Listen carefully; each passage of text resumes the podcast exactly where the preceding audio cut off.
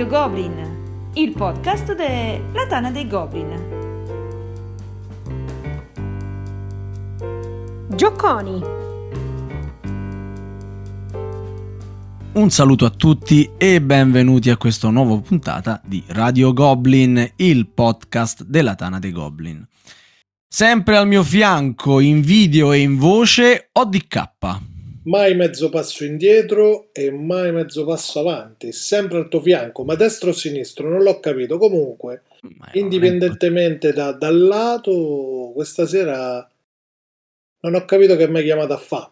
Non lo so nemmeno che... io, ma eh, non so nemmeno io che ci sto a fare perché abbiamo due grandi ospiti, due grandi conoscitori di giochi, anzi di gioconi che parleranno, allieteranno il nostro pubblico per un'oretta buona parlando di titoli di un certo peso, peso inteso come tempo necessario per giocarli e apprezzarli. Ma non voglio dirvi troppo sull'argomento della puntata e invece voglio dirvi tutto per quello che riguarda queste voci.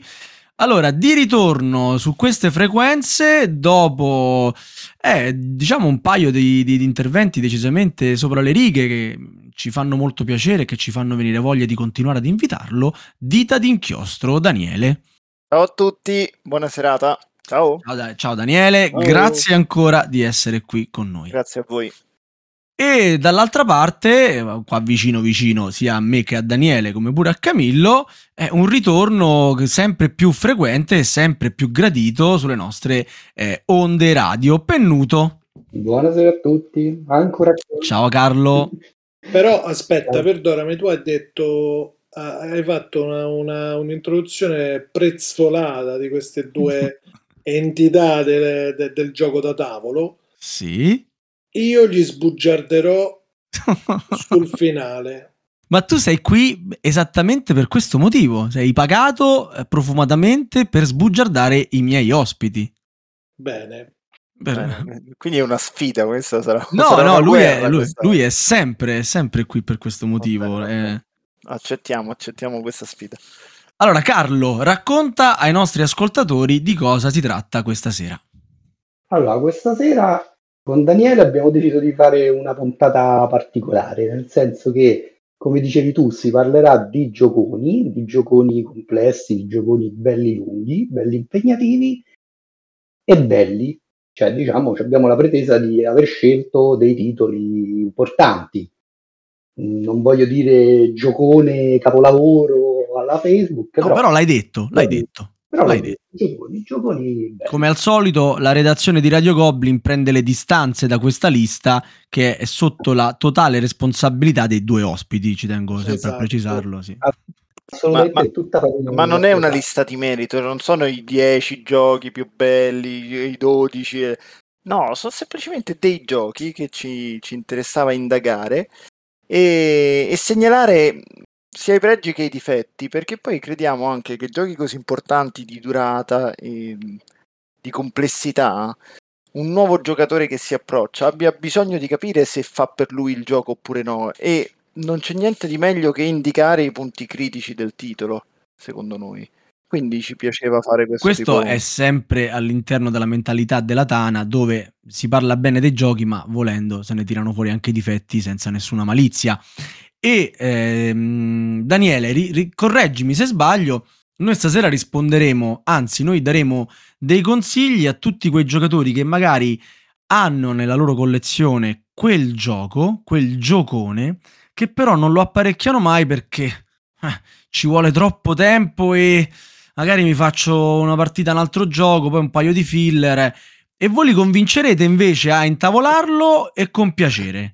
Assolutamente, e non solo, faremo un altro servizio che è quello che ah. arriva il nuovo giocatore no? che si approccia, gioca i primi Ticket to Ride, Carcassonne, dice ah bello adesso guarda in rete i giochi più belli, ma in rete la gente dice ah questo è un capolavoro, il gioco definitivo è, e magari poi si trova di fronte a dei mattoni che non riesce mai a intavolare. E quindi facciamo una guida per aiutare le persone a, scegliere, a, scegliere, il mattone più adatto a loro. Capito? È quasi una immobiliare. ecco. Però prima di far salire troppo le aspettative ai nostri ascoltatori e non vorrei che poi rimanessero delusi, direi di partire con la lista, cioè partiamo col primo gioco. Ovviamente non è una lista di merito, cioè non è questo è il decimo e finiremo no, col primo. Sono tutti pari valore sostanzialmente, con i loro pregi e con i loro difetti. Il primo di cui ci volete parlare è Stronghold e Carlo inizia a raccontarcene un po' i motivi. Stronghold, allora Stronghold, vabbè, intanto l'abbiamo scelto perché è un gioco con una durata importante, un gioco con un regolamento molto importante perché è un regolamento bello complesso e è un gioco che ha visto anche di recente, l'anno scorso, perché ormai siamo nel 2022, una riedizione. Quindi insomma ci faceva piacere parlare di questo gioco che ha tutte le caratteristiche per essere in lista.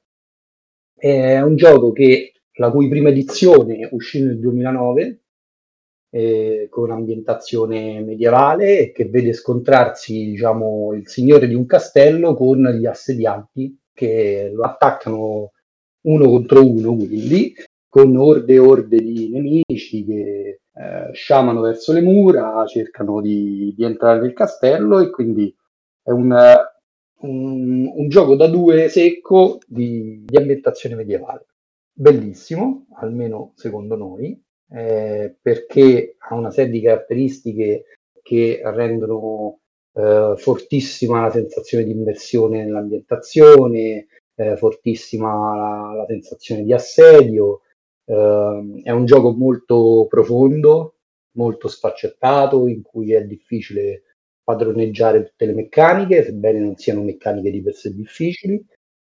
E è un gioco quindi molto strategico, molto scacchistico e con una grandissima simmetria perché sostanzialmente proprio si fanno cose completamente diverse l'attaccante dal difensore.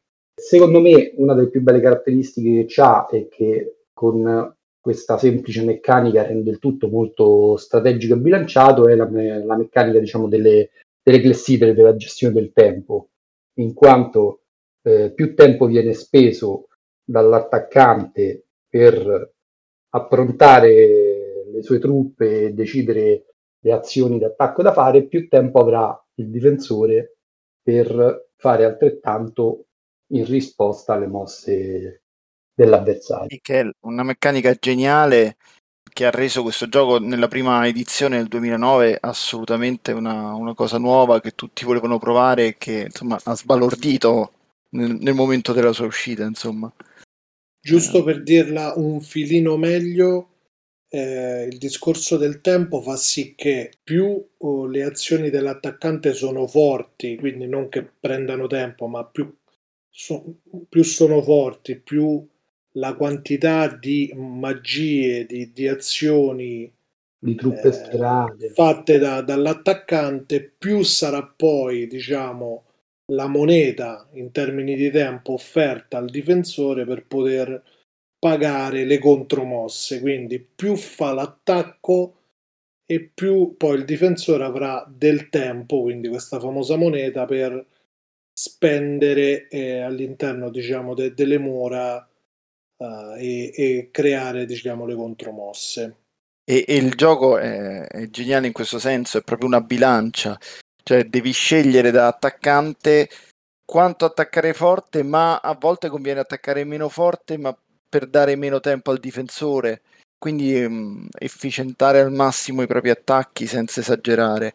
È davvero interessante il meccanismo che mette in piedi, insomma, e per essere un gioco del 2009 era molto avanti all'epoca. Il punto, e poi magari Carlo mi, mi interrompe se, se, ha altre cose da dire, però questo mi sento perché cioè, è un gioco del 2009 che esce, fa il boom, tutti ne parlano, ma il regolamento è incomprensibile. Non si riesce a capire come giocarlo. Io mi ricordo che proprio con ODK feci due partite e me le ricordo tutte e due eh, a leggere il regolamento in continuazione. Stavamo sempre là e questo come si fa? Esce prima un'espansione per cercare di limitare alcuni bug che erano, si erano presentati, poi esce una seconda edizione e quest'anno fanno il Kickstarter con una terza edizione, praticamente lo stesso gioco dove cambia leggermente l'ambientazione, qui sono necromante contro, contro Castello invece che, eh, che Troll, mi pare che era la prima edizione. La prima edizione era più medievale, questa è un, po', un pochino più fantasy. Però eh, il, il punto è che dopo 13 anni e 3 edizioni il gioco continua ad avere un regolamento molto macchinoso e non scritto bene. Una grafica che non aiuta il giocatore Un'illustrazione che è peggiorata rispetto al base perché è ancora più cupa, più scura, si, il tabellone non si legge praticamente. Hanno fatto questo effetto da Kickstarter del traslucido che crea solo problemi di leggibilità. Quindi a livello ergonomico il gioco non è migliorato quanto doveva migliorare perché aveva un grosso problema ergonomico e non l'ha risolto.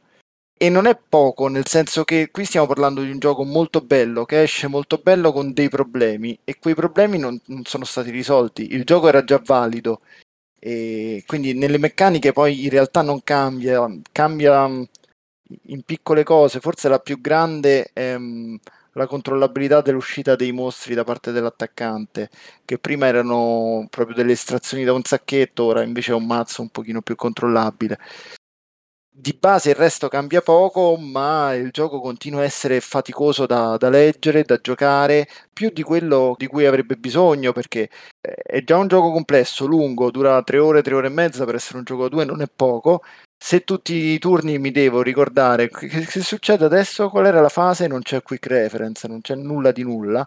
Regolamento alla mano in continuazione per mille eccezioni che ci sono. Eh, cioè, non hanno risolto i problemi che aveva il gioco. Resta bello. D'accordo, eh, però il problema siete voi che continuate a comprarle queste terze edizioni. Eh, vabbè, ma, ma, le compri nella speranza che risolvano i problemi. Eh, se, se, non riescono non a risolvere pure te, Camillo. Eh, ma io mica mi sto a lamentare. Ma che cavolo, lanci il sasso e nascondi la mano, cavolo ma anche perché Camillo lo ama, lo so perché l'ho giocato con lui e ci è sempre piaciuto, sin dalle prime edizioni ci è piaciuto, però veramente no, que- questa mi ha veramente molto deluso perché i materiali sono carini ma la, il gioco continua a essere illeggibile. Per quanto riguarda le meccaniche sono state pulite, il gioco è rimasto ben bilanciato, eh, sembra forse un pochino più a favore dell'attaccante, questo mi diceva Carlo, io mm, devo Dicono, dire, l'ho giocato ma... due volte da attaccante e ho sempre perso, ma Beh, potrei anch'io. essere molto scarso. O Camillo molto forte, una delle o due. Camillo molto forte. Devo sì, dire, sì. ci sono alcune azioni, questo è un gioco da approfondire, eh? soprattutto nella nuova edizione eh, sono, sono, un pochino cambiati gli effetti, quindi va approfondito bene, è, è inutile parlare poi troppo del dettaglio. Ci sono alcune azioni che non mi convincono appieno ma va visto, siccome le variabili sono tantissime, di magie che pesca l'attaccante, eccetera, quindi eh, va, va, un po' verificato. La sensazione è comunque di un gioco ben bilanciato e con molto playtest. Il problema è che non l'hanno risolto graficamente e questo resta un grosso neo su questo gioco qui, perché fai fatica ad intavolarlo. È bellissimo, ti andrebbe di giocarlo, ma è, è faticoso da giocare senza motivo, cioè solo Ignazio, perché... Se ci Ignazio, stai sentendo, eh, che fai, quarta edizione e fai po' di simbololetti, fai un quick reference. Poi perché il tabellone nero? Chi, chi te l'ha chiesto? Nero e traslucido, proprio una Gliela, gliel'avrà chiesto Axaroth su, ah, cioè, devi mettere in piedi sulla sedia per poter guardare certe volte, devi girare il collo, fare la posizione dello struzzo, cioè una roba veramente illeggibile. Mm, no, no, no. Ok, Peccato, io propongo a Ignazio una quarta edizione che prende la grafica e i materiali della prima e le meccaniche e le regole della, dell'ultima.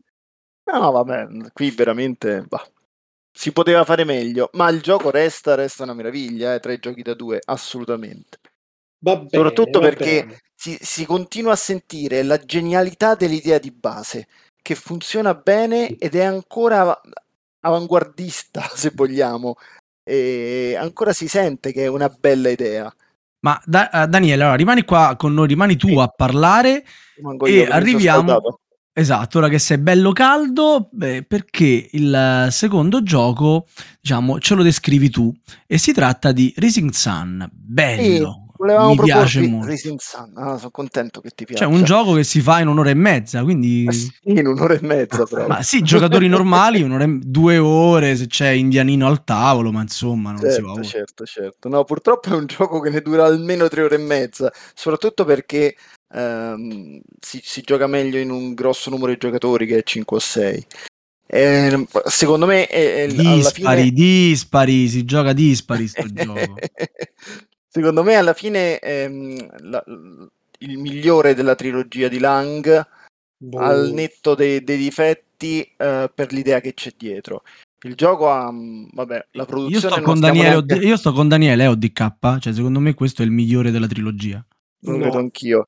E, ehm, la, la, produzione, vabbè, è inutile parlare della produzione di, di, questi giochi qui perché insomma la conosciamo tutti, una produzione fin troppo, fin troppo opulenta, quasi eccessiva, e anzi forse anche in certi momenti questo eccesso dà anche fastidio, però i materiali sono meravigliosi, l'ambientazione è ben ricreata, è interessante perché parla di questo Giappone feudale anche qui eh, con un taglio un po' fantasy e, ed è ben ricreata soprattutto in alcune meccaniche e qui spunta secondo me soprattutto la meccanica del combattimento, che è una meccanica che è molto calata nell'ambientazione, a mio parere, del, dei samurai, perché è un combattimento quasi psicologico, è un combattimento non di forza, non alla Blood Rage dove tutti si ammucchiano e si menano, qui è tutta riflessione, è tutto bluff contro bluff, penso quello che tu faresti, ma tu forse stai pensando che lo farei anch'io, quindi è, è, è, tutta, è, quasi un combattimento mentale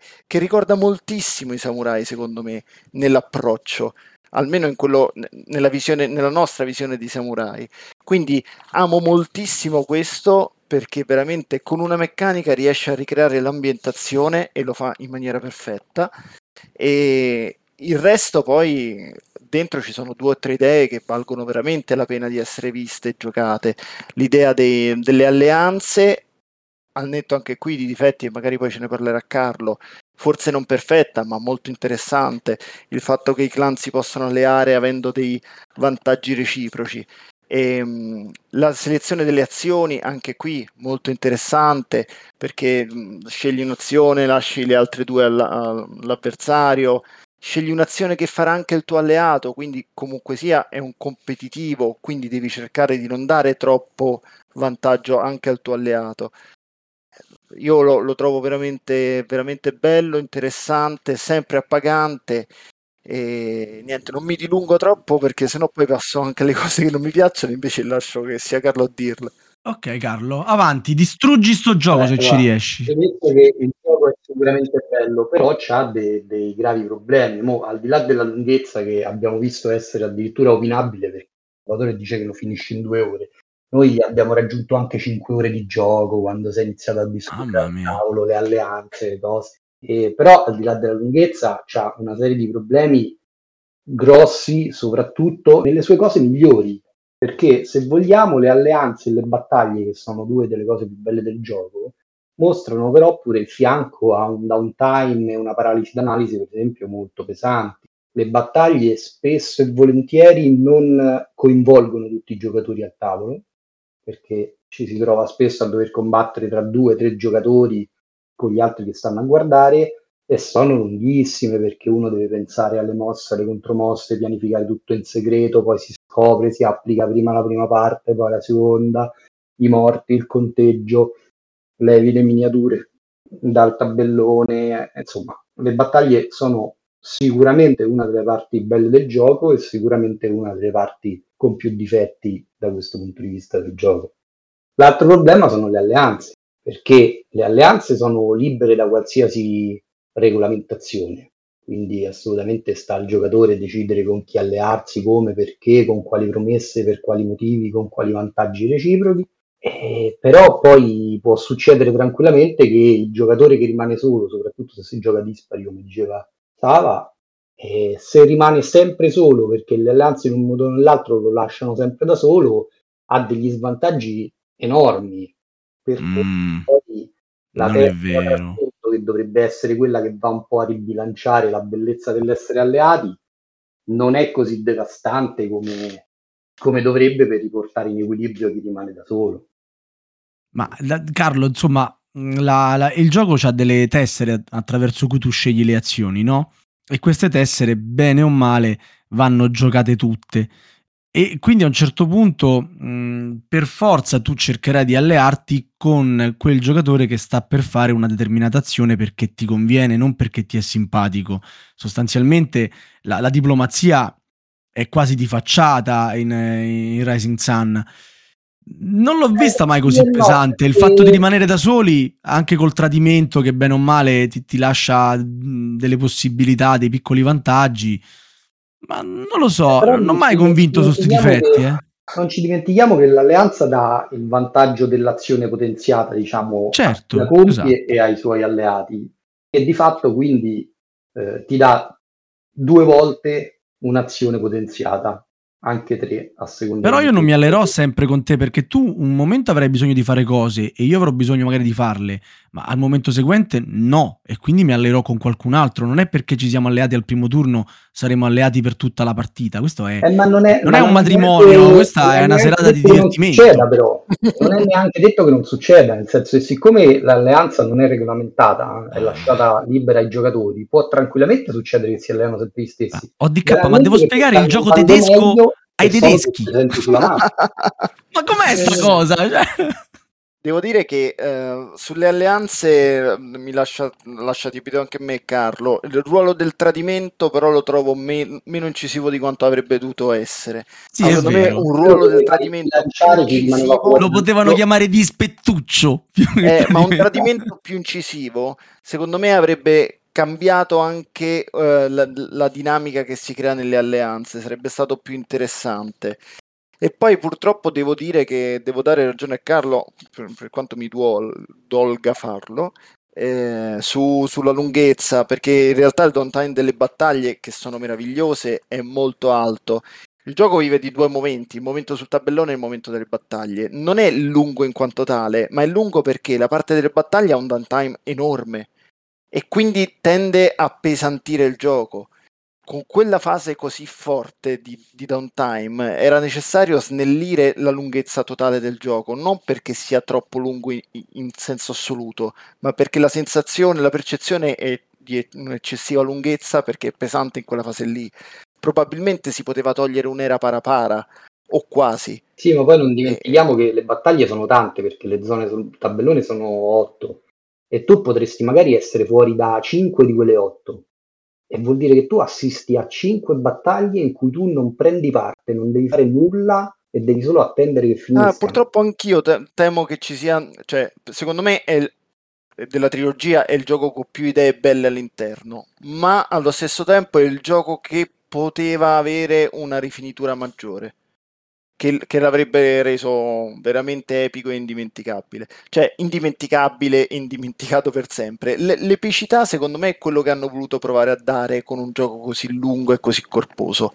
Però a volte l'epicità, come vedremo anche stasera in altri titoli, eh, poi è un pro e un contro, no? Che venga messa a verbale. Eh. E passiamo al prossimo gioco.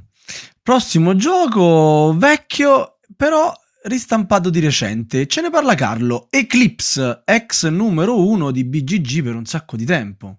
Eclipse. Eh, Eclipse è un gioco spaziale, un gioco ristampato nel 2020 dopo che nel 2011 era uscita la prima versione. È un gioco in cui i giocatori impersonano razze aliene e o umane che si combattono in una galassia lontana lontana e, ed è un gioco pure qua, immersivo, epico, eh, molto strategico, che ha, per esempio, almeno ai nostri occhi, eh, il grandissimo pregio di aver inserito in una tipologia di giochi che normalmente era truppe, quintali di dadi e botte da orbi, anche tutta una fase gestionale della razza, delle azioni a disposizione, delle risorse del gioco molto strategica, molto ben fatta, che ricorda True the Age, se non devo aggiungere altro, e che dà uno spessore tattico e strategico al gioco molto ampio. Un gioco che non a caso, appunto, nel 2020 ha rivisto un'edizione che sta andando sui tavoli da qualche mese, super lussuosa, super curata, super costosa, e all'epoca invece quando uscì tra l'altro aveva l'ottimo pregio di avere un prezzo assolutamente abbordabilissimo, strapiena di materiali. Eh sì, bello, mm, no, Eclipse bello. Io ora l'edizione nuova non, non l'ho seguita, non ne conosco i dettagli, conosco la vecchia che posseggo. Senza dubbio è un gioco che mi piace. ce l'hai quella vecchia? Assolutamente, quando vuoi lo intavoliamo. Allora, però a te non piace, credo. Ti ringrazio, lo ricordi bene. Ah. mi ricordavo che non ti piacesse. Infatti anche la mia prende polvere in collezione grazie a ODK. Eh, non gli piace, non so perché, sì, neanche a Ciccio Patato.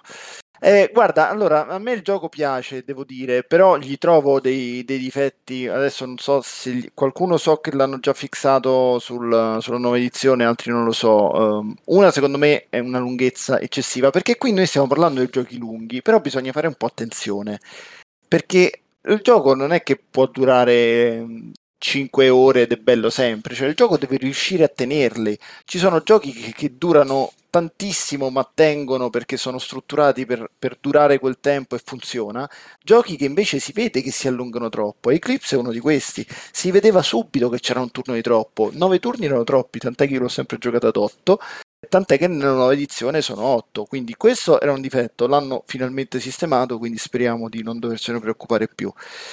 Dopodiché c- ci sono dei, dei problemi. Allora, il, il, primo problema lo sappiamo, insomma, appena si apre un forum si vede, cioè, era un gioco buggato perché i missili erano troppo forti. C'era un problema proprio di, di game design con una delle tessere che si acquista per um, upgradare le proprie astronavi che era eccessivamente forte e ti, ti portava una vittoria uh, facile su, sugli avversari. Nella, um, nell'espansione l'hanno fissata, però l'hanno fissata con, con una pezza che veramente fa, fa, fa, ridere. Cioè hanno messo una tecnologia antimissili. Cioè tu mi stai dicendo che c'è una tecnologia sbilanciata e me la risolvi facendomi comprare una tecnologia che, che bilancia il tuo sbilanciamento. Non, non mi sembra una grande idea di game design. E spero che la nuova edizione fissi anche questo. Però c'è un problema più strutturale, secondo me, nel gioco. Uh, Eclipse è diviso fortemente tra una prima parte German e una seconda parte American, ma è una divisione abbastanza netta, nel senso che eh, i primi di otto turni, i primi cinque circa, li usi per costruire e basta, per uh, crescere, esplorare, eccetera, ma non per combattere, non combatti mai nei primi cinque turni. Negli ultimi due, tre turni combatti e basta, perché non ha più senso esplorare e non ha più senso costruire, a volte ha senso ricostruire alcune navi, però puoi farlo comunque. Non ha più senso creare cose sulle navi, cioè upgradare le navi si fa molto poco. E questa divisione così netta crea un finale veramente strano perché diventa molto prono il gioco al kingmaking. Nel senso che sviluppata la parte German si ha abbastanza contezza di chi è avanti e chi non è avanti. E a quel punto, però, in una fase di combattimenti molto convulsa, se chi non è avanti comincia a attaccare ehm, in maniera un po' scriteriata, non potendo fare niente, rischia di determinare la vittoria di uno o di un altro giocatore dopo una partita che dura tre ore abbondanti tre ore e mezza. Ed è non è un granché cioè non funziona tanto bene perché se fosse questa battaglia eh, diluita durante tutto il gioco eh, le scelte successive potrebbero cambiare ciò che, che, è stato fatto, quindi potrebbe essere meno evidente e forse meno vero il kingmaking. In questo caso qui invece in, ci sono situazioni in cui è proprio evidente, perché un giocatore molto indietro può determinare la partita e su un gioco così è, è abbastanza brutto. L'altra cosa che devo dire fa storcere un po' il naso, non a me che non, non mi pesa molto, però insomma la, l'aleatorietà dell'esplorazione eh, un, un, pochino disturba perché veramente ci sono pianeti eh, di, di pari livello, perché lì si esplora a livelli, di pari livello molto deboli o molto forti e mh, prenderli, beccarli nel momento giusto eh, fa, fa, veramente la differenza. Io mh, su questa cosa non, non, mi piace spingere troppo perché poi un gioco di esplorazione ci sta, secondo me, questa, questa differenza. Forse la forbice era un po' elevata fra i pianeti senza niente e i pianeti forti, non so se hanno modificato anche... Ah, un aspetto che a me un pochino fa storcere il naso è anche la, la possibilità di conformare la mappa in modo un po' sbilanciato, cioè è possibile che i giocatori esplorino e si, die- si mettano dietro di sé lontano da tutti gli altri giocatori una serie di esagoni esplorazione a cui poi praticamente hanno un accesso quasi esclusivo. Se questa cosa non viene fatta da tutti più o meno nella stessa eh, maniera, potrebbe creare una mappa un po' sbilanciata, tutta da una parte verso un giocatore che ha il suo, il suo settore di spazio poco, poco raggiungibile dagli altri, che non è mai molto carino. Diciamo, la, la mappa potrebbe in alcune partite essere un po' sbilanciata in questo senso che secondo me è un po' un difetto anche questo, non è grave, però può succedere. Io credo nell'unica partita che ho fatto con te, Daniele. Ora che l'hai detto, mi è risaltato a- alla mente il discorso dell'esplorazione che eh, può favorire, come no, a seconda, diciamo, de- eh, dei pianeti che si incontrano. E poi eh, l'altra cosa che non mi era piaciuta è che tutto l'aspetto spaziale ma ripeto, vado a memoria, si risolveva in una, diciamo, sorta di corsa, che era probabilmente proprio la corsa arrivare ai missili, che faceva cadere anche, diciamo, le, le interazioni, come hai detto tu. All'inizio venivano pregiudicate, almeno in quella partita, forse mi ricordo così, venivano pregiudicate perché si dovevano sviluppare armamenti, cose con l'obiettivo di essere il primo tra i primi ad arrivare lì per poi eh, sfruttare il vantaggio. E quindi faceva sì che sto gioco spaziale di fatto non lo era realmente. Era un gioco di corse per poi vedere chi ce l'aveva più lungo alla fine. Ma io non, non capisco come dei giocatori non possano divertirsi a, lasciare, a lanciare fraccate di dadi rossi contro i propri avversari. Ma rimarrò con questo in tipo per tutta la notte. Ma a me piace, Salvatore, mentre... facciamo una partita io e te. Ma volentierissimo, no, però mi piacerebbe giocare. Io l'ho giocato mh, tre volte, sempre in tre persone. Io vorrei giocarlo in quattro, in cinque, che c'è un minimo di diplomazia, minimo, minimo, no? Sai che ti scambi le cose, queste cose, robe qua. Mi piacerebbe sì, giocarlo sì. In, in un po' di più.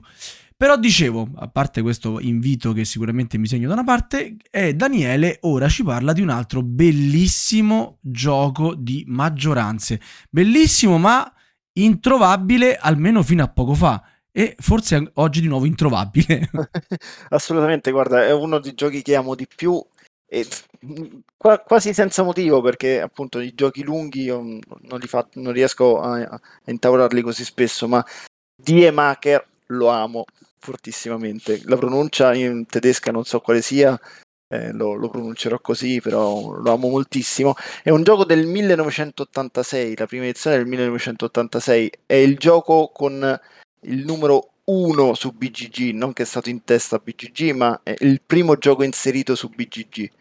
1986 credo ne abbiano fatte tre edizioni, questa ultima che è uscita qualche anno fa, è la terza edizione se non erro, e la cosa sorprendente è che il gioco praticamente meccanicamente non è stato quasi mai cambiato. Eh, pochissimi ritocchi meccanicamente da, dall'edizione del 1986 è stato cambiato solo graficamente, insomma comunque sia non migliorandolo tanto purtroppo. E, ehm, ed è un gioco sorprendente, c'è poco da fare, è un German, quindi è molto tedesco, maggioranze soprattutto, ma ha la caratteristica di avere una pianificazione a lunghissimo termine. Praticamente noi siamo mm, le varie, i vari partiti tedeschi che devono cercare di farsi eleggere eh, all'elezione eh, in sette territori diversi. Quindi una volta per territorio si va lì, si dice il proprio programma, si cambia a seconda della popolazione quello che vuole sentire e si cerca di prendere più voti degli avversari. Questo è di, di fatto. Il punto è che ehm, noi vediamo quattro elezioni per volta e dobbiamo cominciare a pianificare tutte e quattro perché non puoi lavorare solo sulla presente, devi cominciare a lavorare anche sulle future, sul territorio futuro, altrimenti quando arrivi lì non hai abbastanza forza sul territorio per prendere voti. Ed è meraviglioso, cioè una pianificazione a lungo termine che, che, che spiazza per quanto è, è profonda e c'ha una serie di meccaniche molto interessanti e molto carine, poi c'ha mm, eh, gli exit poll, insomma, tutta una serie di cose e crea delle dinamiche al tavolo davvero interessanti, perché comunque è un gioco di maggioranze sotto sotto, ma che richiede anche non dico una parte diplomatica, forse ecco la parte, il minimo di diplomazia che diceva Sava, cioè comunque sia cercare di coinvolgere l'avversario, portarlo verso quello che, che, interessa a te, facendogli credere che interessi anche a lui. Cioè, veramente tira fuori delle dinamiche belle al tavolo. Il gioco è, è sorprendente. Pensare che sia stato fatto nel 1986 è una cosa che mi lascia ogni volta a bocca aperta. È modernissimo come visione e come giocata, mantenendo però un sapore vintage. Cioè, lo vedi che alcune cose sono un po' vecchio stampo ma non le senti vecchie, le senti vintage, almeno io le sento vintage e ti danno ancora più sapore, veramente molto austero nei materiali, assolutamente, però allo stesso tempo un, un gioco che, che, ogni volta mi, mi, sorprende e mi diverte in maniera estrema. È molto cattivo, molto interattivo fra i giocatori, come, come vi ho detto.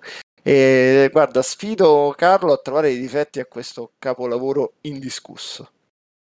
Guarda, veramente forse questo è, la, è il ruolo più ingrato della lista che ho perché trovare dei difetti a Diemacher è, è davvero difficile. Più che difetti direi delle caratteristiche che possono risultare ostiche più che veri e propri difetti, nel senso che la sua bellezza, come diceva Daniele, è proprio questa necessità che i giocatori hanno di pianificare necessariamente a lungo termine, perché sul breve non hai mai delle azioni sufficientemente incisive per poter fare la differenza, le devi per forza preparare in più turni, però questo vuol dire anche dover fare calcoli complicati, dover guardare avanti, capire quello che succederà, capire quello che faranno gli altri.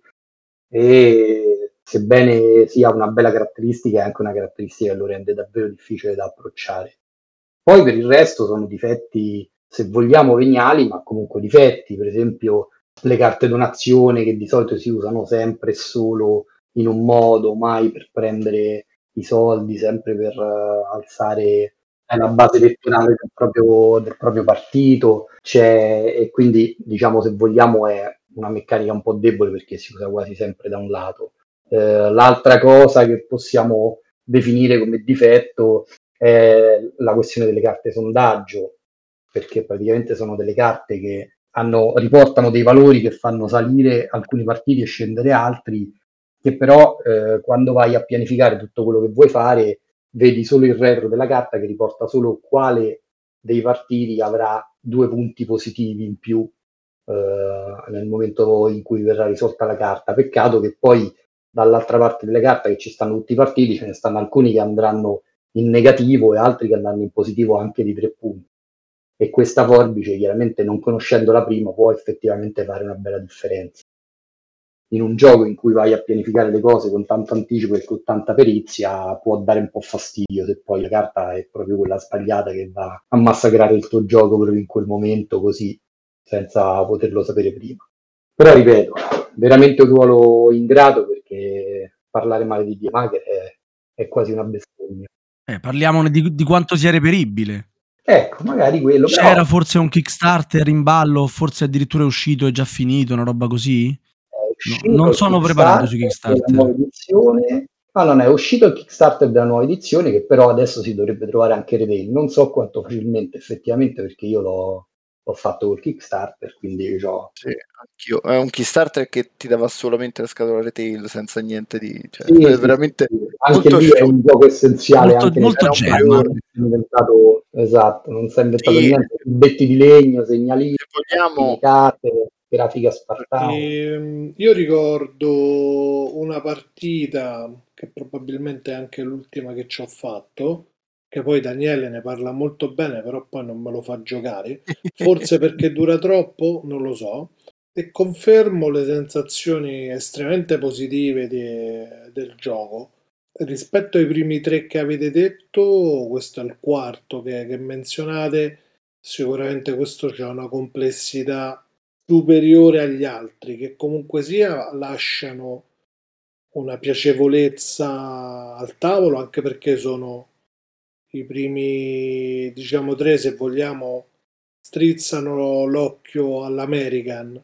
Questo qui è, un tedesco puro degli anni Ottanta, molto complicato, pianificazione, ma che dà molta soddisfazione quando eh, diciamo, nei turni successivi inizi a vedere la produzione dei tuoi, dei tuoi investimenti. Non ero al corrente della, della ristampa e sto cercando di capire sta ristampa se, se effettivamente... Due ha... copie ODK, due copie, vai tranquillo. Ma ne basta e... una, visto che tanto... No, io colleziono, mai. non gioco, colleziono. Ho smesso. No, c'è da dire, vado, aggiungo una cosa a quello che dice Camillo. È vero, cioè questo è il più complesso perché la struttura di base è rimasta una struttura degli anni 80, cioè a, a un turno, cioè le fasi del turno sono tipo 13, quindi in ordine tutti i giocatori tutti insieme, non è che è verticale di 13 fasi, se no avrebbe downtime, non c'è downtime nel gioco, però si fanno 13 fasi per ogni turno, quindi tu stai lì col tuo quick reference grandezza a 4 e dici ok, mo si fa questo, si fa... al settimo turno magari cominci a ricordartele, ma il gioco finisce, perché è, è complesso, è massiccio, e quindi sì, mentre gli altri hanno giochi più moderni. Eh? Non è una complessità di regolamento perché le regole sono molto semplici, il gioco è anche abbastanza lineare. Il problema no, è che tu dovresti avere perfettamente chiaro tutto quello che succede già prima di cominciare a giocare. E sì. siccome le fasi sono 13, alle prime partite tu insegui l'apprendimento del gioco quando ormai è troppo tardi per giocarlo mm. bene. E tu ti ritrovi che proprio perché devi pianificare molto in anticipo, quando hai capito quello che dovevi fare, probabilmente sono passati due turni da che l'avresti dovuto fare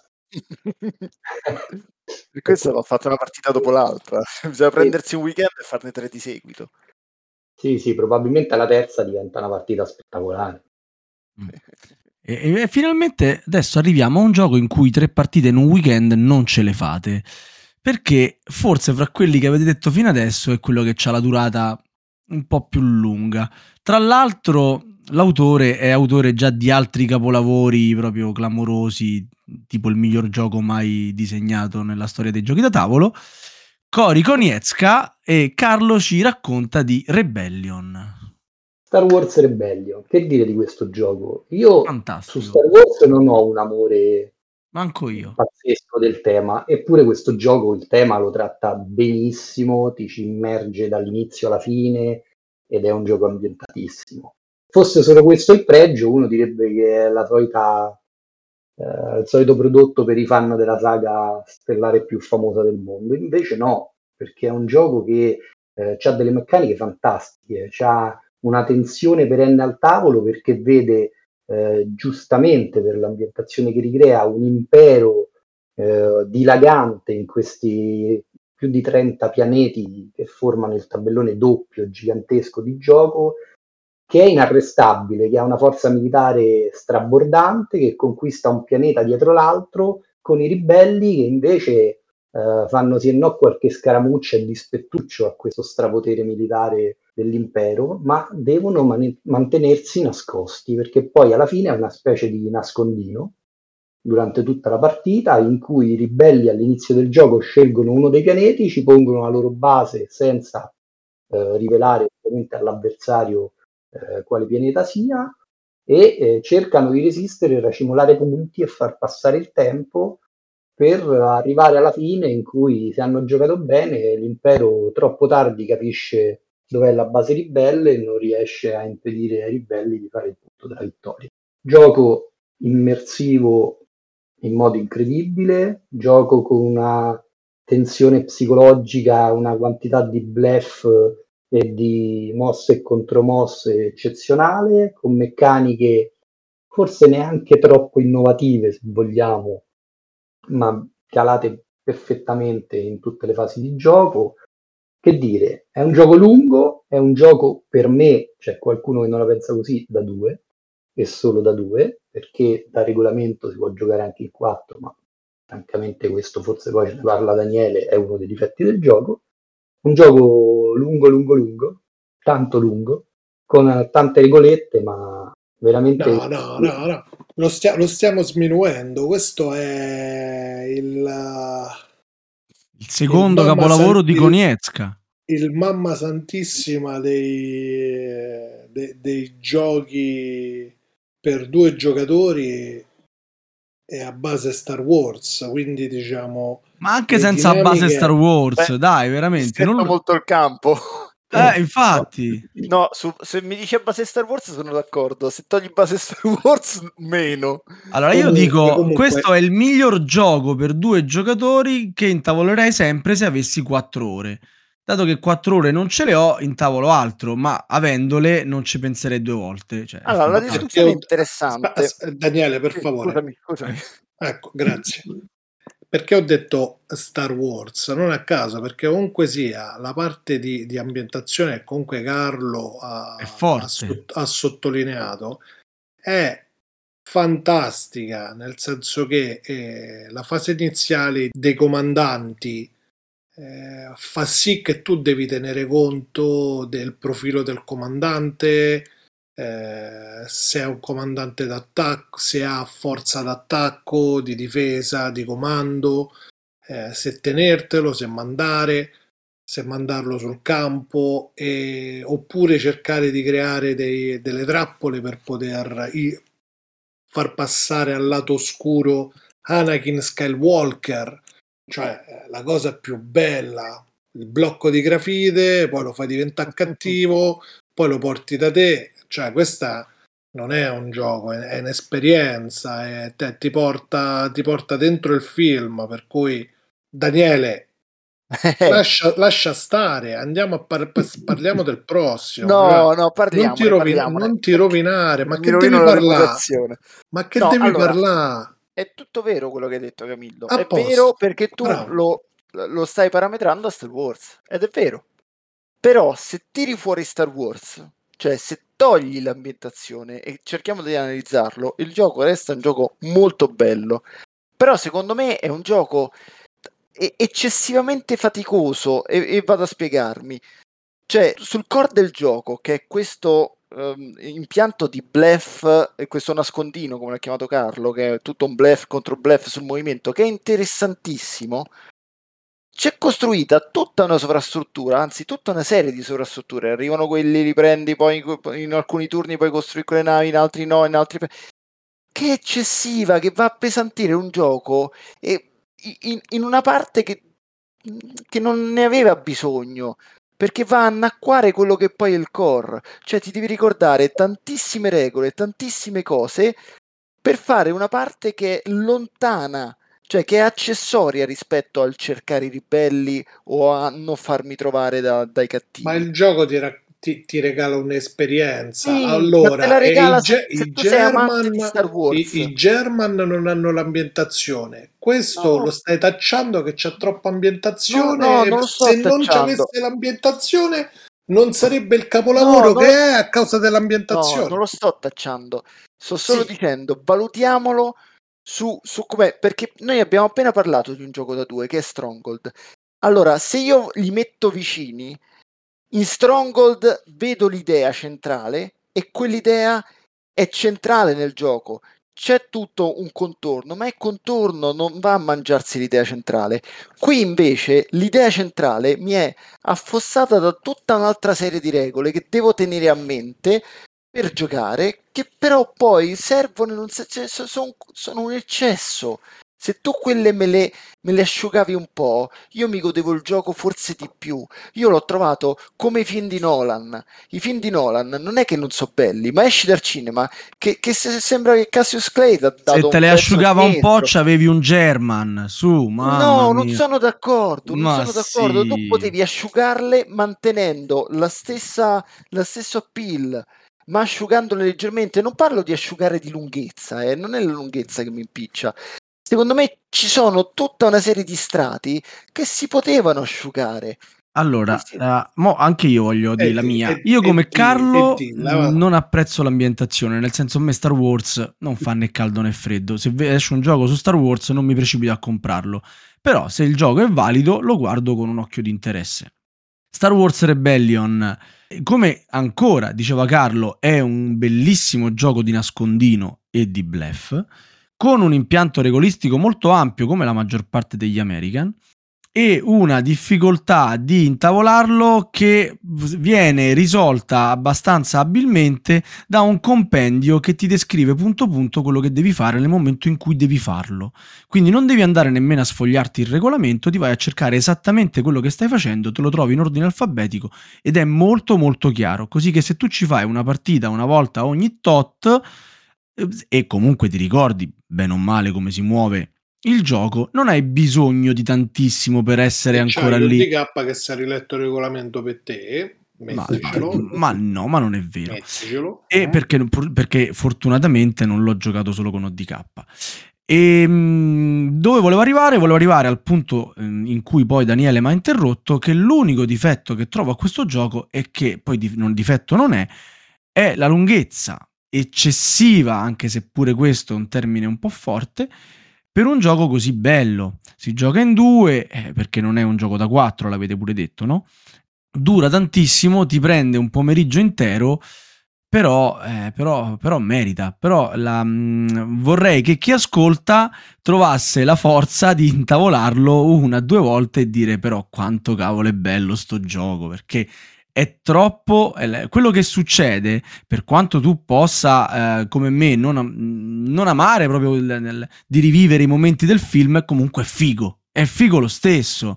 Cioè, la, um, farti catturare il personaggio per scoprire la base dei ribelli è una gran figata. Cioè, quando succede, tu godi. Quando distruggi la morte nera, tu ribelle, eh, godi, è inevitabile. Sono momenti eh, epici de- del, del, gioco che vengono ricreati con grande maestria eh, giocandolo. Cioè, spettacolare, ragazzi, spettacolare. Ah, abbiamo alzato, sì, Carlo, un vespaglio con questo titolo. eh. E dato che ho ragione io, passiamo al prossimo titolo. Il prossimo titolo, così chiudiamo ogni bene, disco- così, così chiudiamo. parlato Beh, noi ci stiamo due ore. Il prossimo titolo, sì, ci sarà anche qui da discutere, ma secondo me no, saremo tutti d'accordo. Questo è proprio un giocone in tutto e per tutto, dura un botto è bello tosto, è un American, dite quello che vi pare, è un American. Eh, di quelli veramente grandiosi, il trono di spade e ce ne parla Daniele. Eh sì, il trono di che spade. c'è da dire nel 2022 del trono di spade? Che cosa vogliamo raccontare di questo gioco? No, raccontiamo il gioco per chi ancora non lo conosce vediamo se, se si sbriga a conoscerlo. Ecco, cioè, il trono di spade è un gioco bellissimo e ah, ecco, anche qua facciamo la premessa: io non conosco e non apprezzo, non conosco molto e non apprezzo la, la, l'ambientazione. l'ambientazione. Non l'ho mai letta, non, non, è che mi interessi particolarmente, ma questo gioco è bello al di là dell'ambientazione. Cioè, questo gioco ha un'idea che ancora nel 2022 è un'idea vista pochissimo e geniale, che è quella degli ordini coperti. Questi ordini coperti che oltre a tenere la tensione altissima sempre, creano una dinamica di eh, diplomazia finta praticamente, di bluff contro bluff, di accordi che, che basati sul nulla, perché tu ti puoi accordare per dare uno, non fare una cosa, dici non la faccio, ma l'ordine è coperto, non è detto, non è vero. Cioè, i, que, questo gioco si gioca tanto sul tabellone quanto fuori dal tabellone, anzi forse più fuori dal tabellone, perché crea delle dinamiche di metagioco che influiscono sul gioco stesso, perché gli screzzi fatti te li riporti, te li riporti anche avanti. nella partita seguente, certo, ovvio. sì, ma ah, siccome il gioco è molto lungo, fare uno screzio di primo turno significa che, che all'ultimo turno se ti serve un favore oppure un, una non azione da qualcuno, non te la devi aspettare, perché gli, gli hai fatto probabilmente perdere la partita. Quindi quello se ti può venire contro, ti viene contro e perdi. Cioè, le alleanze sono assolutamente indispensabili. Comportarsi bene a questo tavolo è indispensabile, allo stesso tempo è indispensabile bleffare e comportarsi male. Cioè, tutto il contrario di tutto in un gioco veramente geniale. C'ho questa meccanica che assolutamente mi fa impazzire, bellissima. Un gioco complesso, lungo, con tanti difetti di cui ora ci parlerà Carlo, ma mangiati secondo me da questa storia qui delle, degli ordini coperti. Altre cose molto interessanti da dire sono i poteri del, um, del corvo, del trono che si prendono, anche lì ci sono queste track ehm, che, che, che, ti danno praticamente questi, questi, vantaggi su cui si gioca che sono interessanti, eh, le battaglie con le carte tutte molto belle perché c'è il solito meccanismo che tu puoi eh, giocare carte forti per battaglie ma che riprenderai solo quando le hai giocate tutte, quindi devi stare molto attento a quando forzare e quando non forzare. Eh, l'ambientazione io la conosco poco, eh, ma voi poi magari integrerete in questo, ma dicono tutti che sia veramente ben ricreata. E, cioè, non so veramente che, che dire. Mm, cioè, quello che crea intorno al tavolo questo gioco raramente l'ho visto in altri titoli. Eh, fa veramente, cioè, senza eh, regolamentare una meccanica di diplomazia, questo gioco crea diplomazia. No, assolutamente tutto vero. E la cosa bella è che questo gioco è molto bello ed è molto pieno di difetti, che forse poi creano questa alchimia assurda al tavolo che lo rendono anche per i suoi difetti bello. Allora, innanzitutto vediamo i difetti proprio eh, quelli setti, semplici. Non scala, è un gioco da 6, che ci devi sedere in 6 e mm. purtroppo... Stai tenendo conto 6, anche dell'ultima espansione, Carlo? La, la madre dei draghi lo porta a 8, però diciamo che anche tenendo conto dell'espansione, il numero è più o meno quello, cioè puoi giocarlo a 6, puoi giocarlo a 8, aggiungi un pezzo di mappa, un'altra serie di regole, un downtime che a quel punto diventa forse qualcosa di catastrofico perché già il gioco è lungo in 6, non voglio sapere in 8. Quindi non ti piace la regola per cui si mette all'asta il controllo dei giocatori non, non giocanti? No, Insomma, no, delle fazioni no. non giocanti. Non ti piace quella regola? Devo dire proprio no. Però rimane, cioè tu lo giocheresti mai in meno di 6, per esempio? No, assolutamente no. Mai. E quella è una caratteristica che purtroppo lo penalizza, perché poi in 6 che abbiano 4, 5, 6 ore da, da stare seduti a un tavolo inizia a diventare complicato. Eh, l'altro problema è che il suo bello, che è la fase di piazzamento degli ordini nascosti sulla mappa, è anche un problema di paralisi di analisi devastante, perché si potrebbe tranquillamente passare mezz'ora ogni volta a decidere dove e come piazzare gli ordini a seconda di quello che ti viene in mente, a seconda di quello che avranno piazzato gli altri, ma se loro hanno piazzato questo io devo rispondere con quest'altro, ma se invece hanno messo la fiaccola non posso giocare quest'ordine. Insomma, può avere dei, dei momenti di paralisi di analisi molto molto molto importanti. E l'altra cosa che io mi ricorderò sempre come il motivo per cui mia moglie lo odia e che in parte è innegabile, è che è un gioco dagli equilibri talmente sottili che può succedere che dopo 3-4 ore di gioco praticamente non è cambiato nulla sulla mappa, perché le truppe quasi non muoiono, eh, i castelli si conquistano e si riconquistano con estrema difficoltà e lentezza, e quindi può succedere che dopo 4 ore di gioco praticamente tu vedi che forse sì, io ho un castelletto in più a nord, tu però ti sei preso la regioncina in più al sud, e questo ovviamente può non piacere a tanti Però questo dipende un pochino dal tenore dei giocatori al tavolo, eh? Nel senso Beh, però che è un gioco con te, molto però no? se giochi conservativo per non morire, eh, manco guadagni, quindi gli equilibri possono non cambiare, però è perché in un gioco di combattimenti non stai a combattere. Sì, però non è un gioco mostruosamente dinamico. È un gioco no, no, no, con poche azioni molto pesanti, no? Quindi quelle poche azioni possono effettivamente cambiare tanto, ma influire poco sulla mappa, cioè sembra quasi che non sia successo niente. Non è mai così, perché anche giocare la carta sbagliata al momento sbagliato può essere devastante persino sul lungo termine. Però è un gioco che è un po' immobile nelle, nelle sue dinamiche. È un gioco che è diviso dalla mappa, per cui probabilmente un giocatore non vedrà mai e non si interesserà mai a quello che farà il giocatore dall'altra parte della mappa. Questa forse sia la cosa peggiore. Di entrarci in conflitto.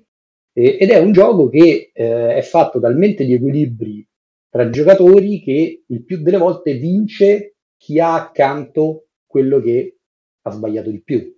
Perché sostanzialmente se il tuo vicino fa un errore, tu vinci e viceversa. Guarda, No, c'è una cosa peggiore che è una regola molto interessante, utilissima, ma che praticamente un'arma a doppio taglio. La possibilità di vedere le carte le carte battaglia dell'avversario prima della battaglia. questa situazione crea degli stalli durante la battaglia di due giocatori su sei al tavolo dove prima il primo giocatore deve vedere tutte le carte dell'avversario, si fa tutti i conti, poi si rifà i conti due volte, poi fa vedere le sue carte, l'altro avversario si fa i conti, con il fatto che poi si creano delle battaglie campali proprio nel, nel senso temporale de, della parola. E questa qua credo sia forse la... È vero che questa curva si va ad attenuare al crescere della conoscenza del gioco. E anche al diminuire delle carte in mano, perché piano sì, piano sì, ti assottiglia la mano. Però è terribile, prego, scusami che, che ti ho ah, guarda, altri due difetti un po' più tecnici, eh, se vuoi limitati, però pesano anche quelli. Uno è il, il, famoso problema del bilanciamento dei Lannister e dei porti, tanto è vero che i porti poi sono stati inseriti come cosa fissa nel gioco base della seconda edizione, perché altrimenti poteva succedere che alcuni giocatori, in particolar modo i Lannister, erano chiusi sui mari e non potevano più muoversi. Eh, l'altra cosa che a me piace poco, sebbene capisco che sia difficile da evitare, è la questione della, dell'uscita della fase scorte che è una fase fondamentale e che esce in modo casuale in un, mom- in un turno X durante la partita e a seconda di quando esce può penalizzare o avvantaggiare molto un giocatore. Perché praticamente succede che insomma solo in un determinato momento tu puoi comprare altre truppe, altre cose a seconda di quando esce la fase delle scorte può essere un po' determinante, insomma può penalizzare o avvantaggiare, però sono difetti un po' più tecnici, Beh, in un gioco che comunque resta molto bello. Sono tutti veri, eh, assolutamente. Eh, però questi sono tutti giochi un po' come diceva Camillo su Rebellion, molto esperienziali. Cioè, ti, ti, ti accetti i difetti perché l'esperienza di gioco che ti danno è veramente potente. È appagante, è vero, sì, è vero. Sono d'accordo. Sì, sì, ma infatti diciamo il bello di, di questa serata diciamo, era proprio che attraverso i difetti si spera di aiutare i giocatori a capire quali giochi fanno per loro e quali no e perché un gioco, sebbene con dei difetti, poi eh, possa essere un gioco assolutamente strepitoso. Come Twilight Imperium 4, Carlo, ricordami ah. il tuo gioco preferito? Praticamente sì, diciamo, il mio secondo gioco preferito, se vogliamo. Insieme eh... a Battlestar Galactica, ricordiamolo a tutti, eh. Proprio lui. no, allora dai, veniamo a Twilight Imperium, se no facciamo notte. Twilight Imperium è un gioco che la cui prima edizione esce nel 97, quindi un cospicuo numero di anni fa, che ha visto nel 2017 la sua quarta edizione, peraltro finalmente in italiano, perché fino ad allora non era reperibile nella nostra lingua, e che declina forse nel modo più epico e fantastico nella storia dei giochi da tavolo quello che è l'esplorazione e la conquista dello spazio. Un gioco che crea una storia fantastica eh, con un'idea geniale al centro che forse nessun altro gioco ha declinato in questo modo, cioè questa cosa che eh, tutto l'universo poi fa, fa capo a Megador Rex, che è questo pianeta centrale che per motivi di punteggio è sempre il fulcro di tutte le mire espansionistiche degli imperi che partono ai suoi lati e che quindi poi fa sì che tutti convergano e finiscano per uh, massacrarsi al centro della galassia. È un gioco che ha anche meccanicamente delle idee eccezionali, perché ha uh, la scelta di questi ca- otto carte ordine, diciamo test reazioni eh, un po' alla Puerto Rico, per cui la sceglie poi quando decide di farla, eh, fa l'azione potenziata, ma poi tutti gli altri a giro possono comunque fare anche loro l'azione, anche se in forma meno forte. Eh, che rispetto a Puerto Rico inserisce pure un timing nel giocare queste azioni strepitoso, per cui io posso decidere di ritardare l'uso della mia carta per usarla quando massimizza i vantaggi per me e rende impossibile o molto poco usabile eh, l'azione dagli altri giocatori. È un gioco che ha tutto dentro, tutto perché c'è una gestione delle risorse, dei pianeti, delle truppe eccezionale e veramente regala un'esperienza ai massimi livelli di immersione, veramente so- solo le schede delle tante razze a disposizione hanno dietro un muro di testo che descrive la storia della razza dagli albori dell'universo fino a quel momento. E che tu ricordi tutte a memoria. Tutte, ovviamente. Cioè, eh, certo. ho, ho speso un paio di giorni per leggere tutta la lore contenuta nel gioco. È quasi un libro a sé stante. Daniele, se ci eh, riesci, demolisci eh, qua, questo. Qua, no, qua, qua, è proprio difficile poi giustamente a Carlo perché qui stiamo veramente parlando forse de, del gioco per eccellenza, un gioco che ha attraversato 30 anni di storia rimanendo veramente un'eccellenza nel suo settore. No, quello, l'unica cosa che, che, ho da dire a livello macroscopico è che secondo me si è portato dietro una concezione, an- ancora la concezione di 30 anni fa quando è uscito, che forse poteva essere sradicata. Cioè l'idea di un gioco monster in tutto, cioè nella durata, nel numero di giocatori. Cioè, è, è, ovvio che Twilight Imperium n- non è un gioco da 8 giocatori, con l'espansione arriva a 8, perché veramente si allunga in maniera eccessiva, il downtime è eccessivo, diventa veramente sfinente. Cioè, forse si poteva fare qualcosa per modernizzarlo anche asciugandolo sul numero di giocatori, asciugandolo un pochino su alcune cose, perché non è necessario che per godersi questa esperienza tu metta in piedi una cosa che dura 8, 9, 10 ore. Eh, 12 ore. Pure 12, cioè è, è un gioco che, che, secondo me in sé non, è, non, ha senso. Perché portarlo a 6 giocatori? Cioè si, si può fare anche meno, a volte un po' meno di, diventa più fruibile. E secondo me si porta dietro ecco, una concezione un po' vecchia che più gente c'è, più dura, più è bello, è epico. Che sì, però insomma tra 12 ore e 8 ore è epico uguale. Possiamo fare qualcosa per portarlo a 6-8 ore? Forse si poteva fare qualcosa di più. Perché veramente così è difficile da intavolare ed è un vero peccato perché il gioco merita, meriterebbe partite in continuazione, quindi un po' di, di asciugatura, eh, evitare anche di portarlo, di, eccederlo così per cui a sei giocatori sia il top di... che poi secondo me non è vero perché poi si crea più downtime, più, un po' più di casino in mappa, cioè io suggerirei di giocarlo in meno. Detto questo il gioco resta un capolavoro, ha qualche difettuccio forse su... Uh, su, su, qualche decreto, cioè quello che va contro Mercator Rex che forse è un po' troppo pesante, lì si poteva uh, probabilmente rivedere nell'ultima edizione. Eh, I contratti fra i giocatori eh, che danno un punto vittoria sono forse eccessivi. Bisogna anche fare, fare un attimo un riferimento su, sulle do, doppia modalità del titolo, che si può giocare in versione breve, tra virgolette, a 10 punti o in versione normale a 14 cioè la versione normale è una roba che dura cioè, che non finisce più forse un po' eccessiva anche qui con una durata così con un gioco di questo tipo io capisco che poi il purista vuole giocarlo forse a tutta però magari trovi un equilibrio su, su, un numero intermedio perché 10 hai paura che 10 non, non, sviluppa tutto il suo potenziale fai una chiusura a 11 12 secca eh, asciuga pulisci un attimo portalo veramente entro le 6-8 ore con meno giocatori.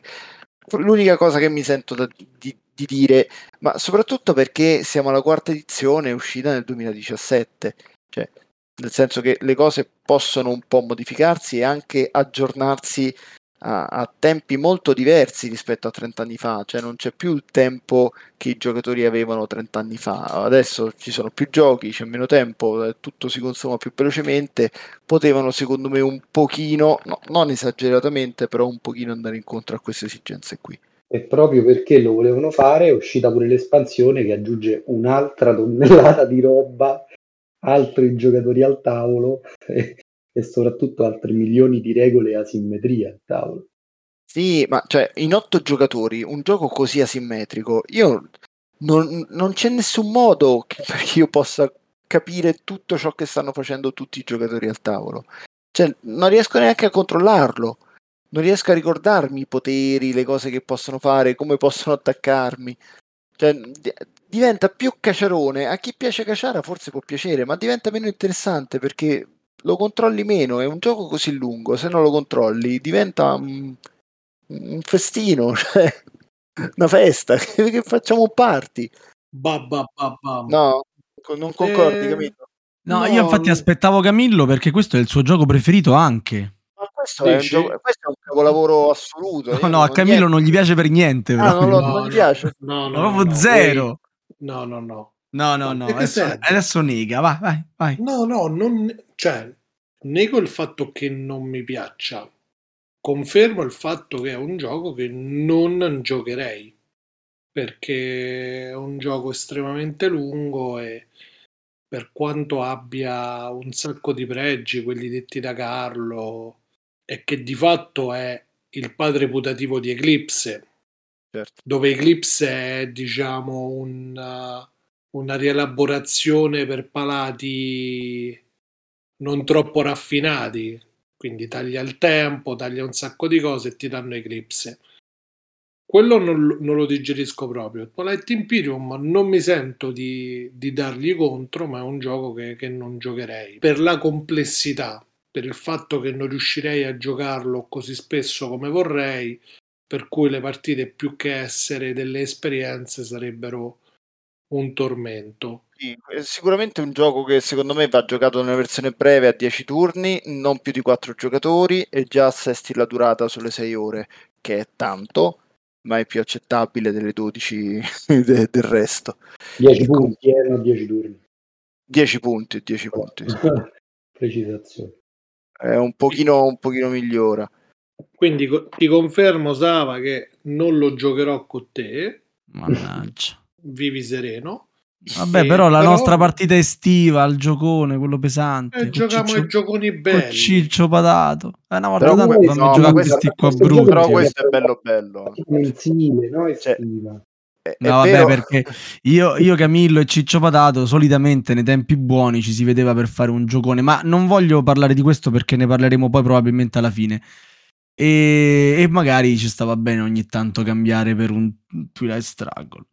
Però, eh, ma que- questo è bello bello. Twilight Imperium, scusate. È il padre putativo di, eh, di Eclipse, però questo è, una, è diverse spanne sopra. Cioè, se c'hai Perché... il tempo per giocare questo, eh, ti fai questo e non ti fai Eclipse. Eh. No, no, ma al di là di tutto, cioè, al di là del tempo, questo è veramente diverse spanne sopra perché qui i combattimenti sono pochi, giusti li fai durante tutta la partita, cioè, mm, no, non c'è quel, quel um, keymaking che, che rischia Eclipse. Cioè, è un gioco molto più equilibrato, interessante dall'inizio alla fine, molto. Cioè, assolutamente. Si, si doveva, secondo me si doveva fare di più nel renderlo più fruibile, ma uh, qui accorciando, trovando delle modalità di, per accorciarlo, che sia meno giocatori, meno punti, insomma, dovevano lavorare in quel senso là. Per me questo ha pagato l'eccessiva fama, cioè rimaneggiare pesantemente questo gioco che ormai ha una fanbase eh, sterminata, eh, che, che, più che semplificare chiede ulteriori cose perché tanto ormai ha digerito già tutte le complicazioni che il gioco ha, eh, è stata una mossa che probabilmente non si sono sentiti di fare. Ok, ok, bene ragazzi. Continuiamo con giochi molto lunghi, ma pure molto molto belli, anche secondo il sottoscritto, quindi effettivamente qui mi sto un po' riavvicinando dalle distanze prese a inizio puntata, perché Daniele ci va a raccontare di TTA. Che, che cosa nasconde questa sigla? Eh, nasconde True the Age, uno dei capolavori del genio visionario Vlad Akvatil. Eh, cioè, vabbè, insomma, chi, chi, ci ascolta sa, penso tutto, sia del gioco che dell'autore, però per due righe di, di contesto, Vlada, prima di, di, fare i soldi con nome in codice, era solito tirar fuori gioielli nuovi, sconosciuti, mm, imprevisti, cose con, con idee folli dentro che soltanto lui aveva. E, e niente, True Age è una di queste perle qui cerca di simulare un gioco di civilizzazione, riprende, praticamente rifacendosi a un vecchio videogioco, e simulare completamente tutta, tutta la storia. Quindi tutta la storia dell'umanità in un gioco di civilizzazione senza mappa, completamente gestito da carte, con un sistema di, di gestione risorse che dire geniale è veramente dir poco, perché lui gestisce tutte le risorse, tutto ciò che accade con quattro colori di cubetti, di cui due sono usati per le azioni, sono solo counter di azioni. Tutte le altre risorse sono due colori di cubetti. non lo so, cioè è veramente difficile dire quanto è geniale l'impostazione di True Age. È un gioco ah, completamente immersivo nella storia, pur con, con, dei materiali, cioè senza esagerare di materiali, questa è la sua forza. Cioè adesso noi siamo abituati a, a giochi che per immergerti fanno miniature alte 20 cm, t- tutto eccessivo, tutto ridondante. Ecco, True Age ti immerge completamente nella civilizzazione di millenni con delle carte e dei cubetti in plastica, nient'altro, eppure tu sei dentro la storia. È incredibile, riesce a fare veramente un lavoro incredibile, una sintesi riuscita con inserendo idee fortissime come quella delle guerre e, no, le guerre, aspetta Carlo, aiutami che mo mi sono confuso. Le, le guerre, guerre le, dichiarare con un turno le, le dichiari, scusa, sì, no, gli eventi erano gli eventi futuri che erano assolutamente, sono assolutamente geniali perché tu hai degli score che inserisci in un mazzetto di eventi futuro. Sai che uscirà, ma non sai quando uscirà. E quindi devi prepararti a, a, a quell'eventualità, ma non sai esattamente quando arriverà. Le, le, guerre le devi dichiarare prima, quindi ti devi preparare in modo tale che l'avversario, anche se, se cerca di contro, prepararsi, non diventi più forte di te. Cioè, insomma, tutto un incastro di, eh, di gioco veramente interessante. Eh, quello, che, quello che mi piace molto è, è, quello che hai sottolineato anche tu, che è uh, in parte paradossale come tra virgolette, l'ambientazione possa trapelare da di fatto un mazzo di carte, perché poi di quello si tratta. Ed è una cosa affascinante come siano caratterizzati le, gli aspetti politici, militari e economici dei leader.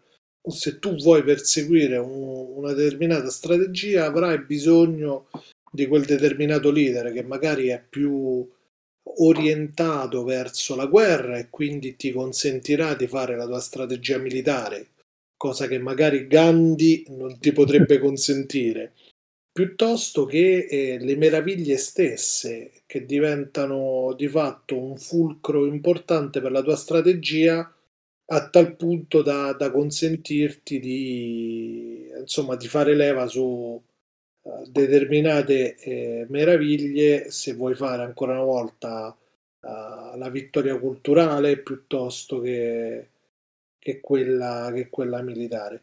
Questo qua a me ha sempre affascinato, il fatto che alla fine è un mazzo di carte. Mm, Assolutamente, lui trova sente. una sintesi perfetta tra tutti gli equilibri utilizzando pochissimi materiali. Questo significa che dentro è strapieno di idee ed è così cioè, anche solo il sistema con cui le tue risorse, il tuo grano, il tuo ferro eh, cambia valore. Cioè, anche quella che sembra una piccolezza è geniale, è uno studio per minimizzare i materiali. Praticamente lui ti immerge portando i materiali al minimo, cioè ci lascia praticamente solo il fulcro del gioco e, e il resto sono idee che tu rimani spiazzato perché veramente devi stare cioè con due track tu controlli tutto. Eh, adesso prendi un gioco di civilizzazione, non so, è appena uscito Clash of Culture. Culture. Ah, appena. Nuovissimo, una novità proprio. No, è uscita la nuova edizione, no? Il Big Vabbè, Box da sì. poco, mi pare. Cioè, una roba Monumental che. Edition. Monumental Edition che pesa, non so quanto me praticamente, gigante, ti serve un tavolo largo un mondo eh, ma ci si può immergere con le, con le idee nel, nel, gioco da tavolo, al di là dei materiali. Quindi TTA gioco perfetto, Carlo, esente da ogni difetto. Ma allora, premettendo che dal 2006 che è uscito è stato il mio gioco preferito fino al 2017, in cui è diventato forse il secondo. Ma, eh, ne parliamo. Ah, ma non era addirittura il terzo a questo punto? Scusa, vabbè, mi, mi sono perso con la tua classifica. Non ma... il secondo, il terzo. O, o il quarto, calcolando anche BSG. Però ecco, non sveliamo il primo che è il prossimo, non immagino. Il primo che è il prossimo, ma diciamo i difetti di questo. Questo è un gioco fantastico, però diciamo voglio fare subito uno spoiler. È forse l'unico gioco al mondo che io possa dire migliore online si può dire questa bestemmia? voglia, come no? Sì, Forse sì. non l'unico, ma uno dei pochi. a dire che è be- più bello online un gioco da tavolo, no? un gioco di società. Però eh, questo gioco ha talmente eh, un'impostazione che poi volendo è quasi da solitario, perché ognuno fa crescere la sua nazione, e c'ha talmente tanta difficoltà nel gestire le tante azioni che c'hai durante il turno in cui devi bilanciare quello che usi per costruire da quello che usi eh, per fare nuovi omini, e se lo metto di qua e lo metto di là, è che automatizzare tutto, peraltro con un'applicazione si può giocare anche al cellulare fatta in modo fantastico, lo rende migliore, migliore online, migliore a turni neanche online in contemporanea, online a turni. Perché? Perché purtroppo è lungo, è faticoso, è, stai sempre a calcolare, sei sempre piegato sulla tua lancetta a capire come ottimizzare il tuo futuro turno e quindi non vedere gli altri non è un problema. E purtroppo è, è strano, scusa, intervengo Carlo, perché in effetti è strano come questo gioco sia da una parte un gioco assolutamente geniale e meraviglioso, dall'altro uno dei giochi tra quelli nominati più pieni di difetti eh, tecnici, ma facilmente controllabili, il downtime, la scalabilità, eh, t- tutta la gestione, quella che si chiama keeping, cioè tanti difetti e nonostante veramente tutti questi difetti, che sono conta- cioè, cioè, contabili proprio, non so come dire, non è che sono, mm, che dici, sai, lo, lo pensi tu, cioè il downtime eh, de- del gioco in più di due giocatori è una cosa massacrante, in quattro è quasi ingiocabile, è un solitario, è come hai detto te. E... Cioè, cioè questo, tutto questo conteggio è estenuante alla fine della partita. Un videogioco da tavolo e quindi il videogioco va bene anche davanti a uno schermo da soli, sostanzialmente. È vero. Nonostante questo è un gioco clamoroso. Clamoroso, sì, sì, sì. Poi vabbè, c'ha qualche altra piccola cosa, che ne so, il problema che se uno rimane indietro sul militare viene massacrato da tutti, tanto è vero che Vlada ha inserito nel gioco la possibilità di arrendersi, uscire dalla partita e lasciare giocare gli altri, perché se a un certo punto hai fatto l'errore di sottovalutare la potenza militare degli altri. Li guarda per giocare eh, per altre due ore? No, sì. proprio uscire, proprio uscire dal gioco. Una, che magnanimo Vlada proprio. sì. Eh, insomma, c'ha qualche carta un po' meno bilanciata che con la nuova edizione viene ribilanciata, insomma, poi il resto sono veramente questioni geniali. Bene, bene.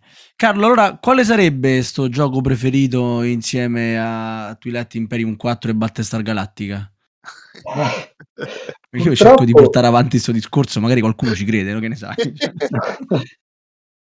Diciamo che purtroppo per fortuna nel 2017 un pazzo di nome Isaac Childer o, o Childers ma boh, chi può dirlo? Forse solo Fister. E tira fuori questo gioco che è un gioco folle, che è Gloomhaven, è un gioco che ha una scatola che sembra più una valigia, strapieno di carta, cartoncino e tesserine da tutti i pori. Con uno sviluppo che penso che abbia boh, impiegato una quantità di ore fuori scala anche solo a inventare tutto quello che ci ha messo dentro. E che contiene questo dungeon crawler, sebbene manchi di alcune caratteristiche tipiche, geniale. Perché al di là di tutto, al di là di quanta roba c'è dentro, di quante avventure ha sviluppato, uh, della storia, de, eh, della diversità dei personaggi è c'ha soprattutto una meccanica di base di gestione eh, dei propri personaggi tra i vari giocatori che è l'apoteosi della perfezione. Io veramente non so come altro definire positivamente questa meccanica, per cui tu con questo mazzetto di carte eh, ne giochi sempre due, una per la parte di movimento per l'azione superiore, una per l'azione eh, inferiore che danno vita a delle sinergie, a una libertà d'azione, a una caratterizzazione dei diversi personaggi talmente bella, talmente perfetta, e talmente strategica che poi boh, non, tu, tutto il resto scompare. Che veramente tu diventi quel personaggio e ti sembra di poter fare qualunque cosa. Fiora la bellezza di un gioco di ruolo da questo punto di vista. E lo fa con 8, 9, 12 carte al massimo che un giocatore deve gestire durante il suo turno. Daniele, Aspettiamo te adesso. Ma eh, c'è poco da dire di male di questo gioco. Probabilmente il dungeon crawler definitivo c'è poco da fare. Eh, se dobbiamo andare a cercargli de- degli aspetti negativi, secondo me dobbiamo andare a cercare fra l'ambientazione e la storia che porta avanti, che non è eh, proprio il massimo. La, la storia è un po' si, si perde ne, nelle varie avventure. Ora, questo è un gioco che si gioca solo in campagna. Il, il, gioco base ha 90 scenari, se non erro. Quindi tu alla fine di ogni dungeon hai delle scelte che ti porteranno da una parte o dall'altra. Il punto è che la storia che si dipana fra le varie avventure è veramente un po', un po troppo morbida. Si, si perde a un certo punto si sceglie solo dove andare, si, si perde di vista il, il, filo conduttore, quindi quella parte lì secondo me si poteva fare meglio, anzi fatta veramente bene dava veramente un gran plus al gioco. E per il resto il suo difetto, se vogliamo, è un, un po' di ripetitività, perché gli scenari sì, sono tutti un po' diversi, ma non così tanto. Cambiano un po' i mostri, cambiano un po' le sfide dentro eh, il, la stanza, che a volte sono particolari, a volte c'è un po' di puzzle game dentro. Però secondo me non abbastanza diversi da farci 100 partite, almeno per me, insomma. ho avvertito una, una certa ripetitività. Viene poi mascherata dalla bellezza di tutta la meccanica, come diceva Carlo. Ah, viene poi mascherata ti interrompo perché mi sono dimenticato di dire dall'idea geniale che non si era mai vista prima, che durante la campagna uno cambia completamente gioco a un certo punto cambiando il personaggio, cioè il personaggio a un certo punto fa quello che doveva fare e se ne va e tu vai a prendere un nuovo personaggio che ha meccaniche completamente diverse, che ha sinergie col party completamente diverse. E questo diciamo maschera se vogliamo e sopperisce alla ripetitività degli scenari che poi, poi lì, facendo 90 scenari è difficile trovare un'idea originale per ognuno. Esatto. Il resto, il resto degli difetti secondo me è da ricercarsi nel, nella pesantezza di tutto quello che c'è intorno a, a, al dungeon, cioè al setup lunghissimo, a tutta una gestione di mazzetti contro mazzetti, qual è il mostro, qual è, metti questi mostri, mettici il mazzetto, eccetera. Hanno fatto delle app per risolvere tutti questi conteggi e, e che rendono il gioco molto più fluido perché nella versione base era tutto ovviamente analogico e davvero diventava un delirio. Il setup solo di preparazione è una roba da non so, 40-45 minuti di setup, cioè una roba veramente estenuante. Tant'è che la, la, cosa migliore sarebbe giocare un paio di scenari, perché poi il dungeon è piuttosto veloce, si gioca rapidamente, quindi per ottimizzare noi cercavamo di giocare un paio di scenari quando riuscivamo, perché una volta fatto il setup eh, qualcosa devi cambiare, ma insomma non tutto. E le app aiutano molto la fase di gestione, la pesca delle carte dei mostri e tutto, che anche quelli sono sono momenti che tolgono tensione al gioco perché c'è tutta una gestione collaterale che è veramente fastidiosa. Mi rendo pure conto che è difficile fare un'intelligenza artificiale di quel livello lì, cioè quindi con i movimenti dei mostri in un certo modo, tutti diversi, con degli attacchi dei mostri tutti diversi, eccetera, senza fare utilizzando solo cose analogiche senza fare tutti questi conteggi e que- queste interruzioni continue. Eh, le app sono venute a supporto del gioco e l'hanno, secondo me, a quel punto reso davvero definitivo, perché con tutte le app che ci sono praticamente tu puoi concentrarti soltanto a giocare, tutto, tu- tutta quella parte lì di burocrazia la, te la risolve l'app. Tra l'altro la risolve bene, eh? voglio spezzare una lancia diciamo, a, a, supporto di chi non ama tanto le app. Non sono app intrusive in questo caso. Il gioco è talmente perfetto e talmente bello che l'app non ti distrae dal gioco. Non no, no, sono solo burocratiche, fanno semplicemente la parte burocratica del gioco. Sempre con gli occhi sul tavolo a guardare il gioco e a parlare con gli altri giocatori. Assolutamente. L'app è di puro supporto. Sì, sì, sì. Quanto è durata eh. la vostra campagna? Tre anni vedendosi con Io dopo un po' sono uscito, eh, come sai, non, non tengo queste cose a lungo, quindi io ci avrò fatto una ventina di partite, non di più. Però non sono poche comunque. No, no, no, assolutamente. Che si può entrare, uscire, fare una volta una, una serata in tre, una volta in quattro, il gioco scala e si ribilancia perfettamente, non necessita sempre degli stessi giocatori e dello stesso numero a ogni scenario. Capito, DK? Uh-huh. E beh, libero di farti la tua campagna e poi non l'hai giocato mai, Camillo? No, questo è l'unico gioco che mi manca. E... Camillo con Joseph of the Lion devi quantomeno dargli una possibilità. Eh? Ma no, no, ma io lo vorrei tantissimo giocare, ma non ho un party di, sì. di persone Un nano, un arciere e, e, un elfo, vabbè, li troverai da qualche parte, secondo me, se cerchi li trovi. Eh, Joseph the Lion voglio giocarlo anch'io, voglio riprenderlo perché penso, da quello che so, uh, praticamente hanno snellito gli eccessi di Gloomhaven. E sì, risolve tanti dei difetti di Gloomhaven. Eh, quindi anche a me incuriosisce molto, quindi se volete si può pianificare qualche Bene. partita. Oh, bellissimo, bellissimo. Quindi ci incontreremo tutti seduti a un tavolo di Joseph the Lion e, e qui c'è la copia pronta che scalpita di essere ancora scartata. E niente, ODK uh, ehm, ci hanno fatto una bella lista di bei giochi. Mm. Manca qualcosa?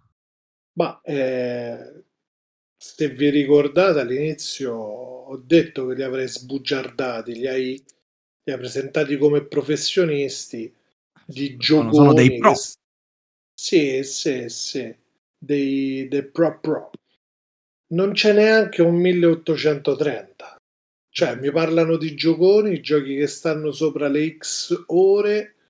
Eh, abbiamo parlato di giochi esperienziali, giochi che ti assorbono, che ti, ti danno sfide intellettuali. E 1830 no?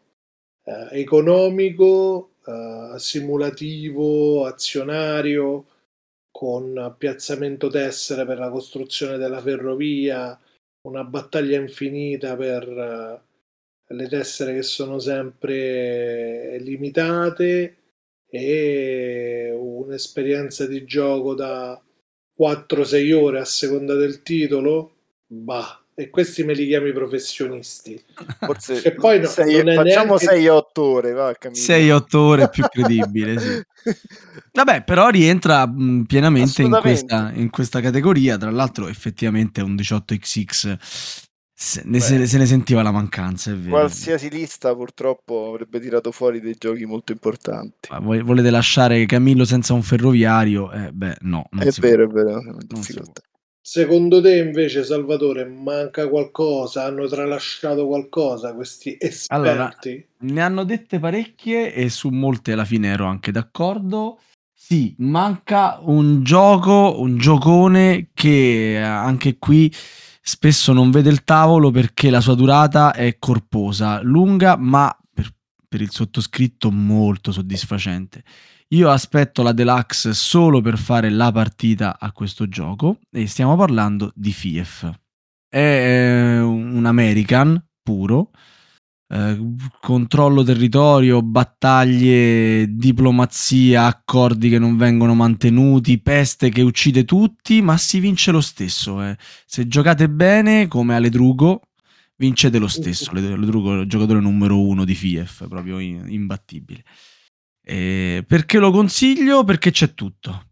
Eh, siete re, vi sposate, fate un figlio, la moglie va ammazza e il figlio diventa re. Si può fare. Eh, eh, siete prigioniero, potete scappare da, dalle segrete eh, sotto la torre, riuscire fuori dall'assedio e farla in barba a chi voleva uccidervi lì dentro.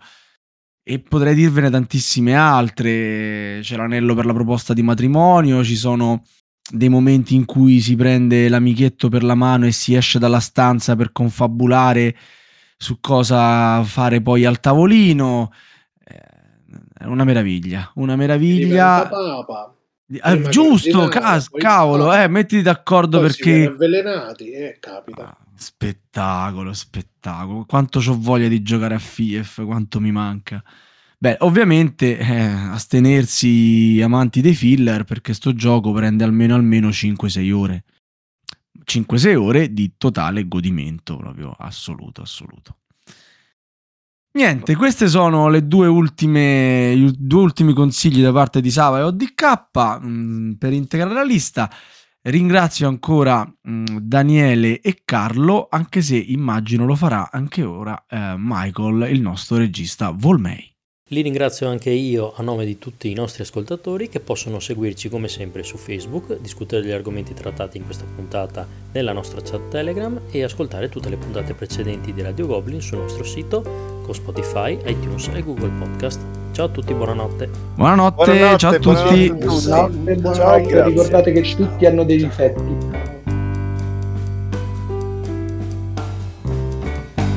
Avete ascoltato Radio Goblin il podcast della Dana dei Goblin.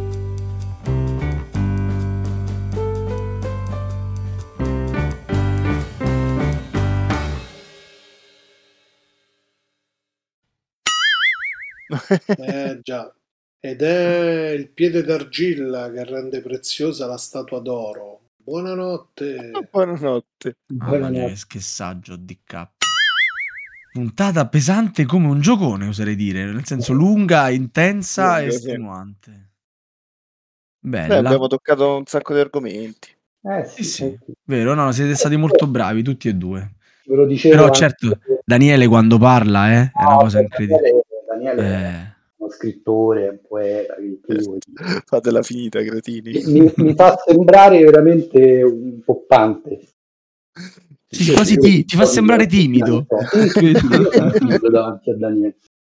Ma la sua retorica non riesco a sovrastare, lui è, in retorica è troppo superiore. No, no, è bravo. Poi lui, eh, lui è bravo perché... Torto, eh? Spesso c'ha torto, però è bravo anche quando c'è torto. No, esatto, ma lui è bravo perché non ti dà mai eh, completamente torto e comincia, diciamo, semi parallelo e poi piano piano si distacca e ti ha fregato e tu non te ne sei nemmeno reso conto, capito? Sì, sì, sì, ti ha detto bravo, ma in realtà sei un coglione. Esattamente, esattamente quello, esattamente Tanto che io mi ricordo, Daniele, di aver giocato insieme a te e Camillo e probabilmente anche Ciccio Patato a casa di Cola al Trono di Spade, ma non ce l'ho registrata quella partita e mi rode, il, mi rode perché non mi ricordo chi vinse. Me lo Però... ricordo assolutamente, una partita che facemmo... Vinse Ciccio Patato?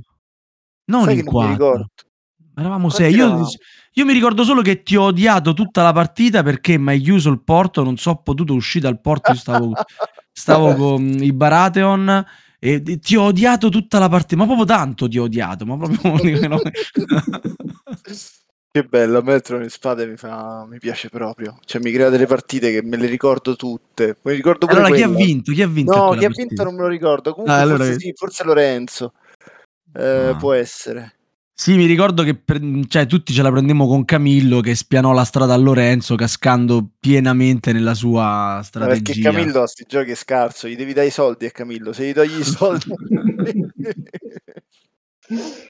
Comunque, nulla... della grande. Ma non era quella partita in cui Massi e T c'era pure lui tutta la partita a dire ah Camillo è troppo forte al trono, Camillo è troppo forte al trono, no, abbiamo no, già perso. Era, era un'altra occasione. Era, era un'altra occasione. occasione.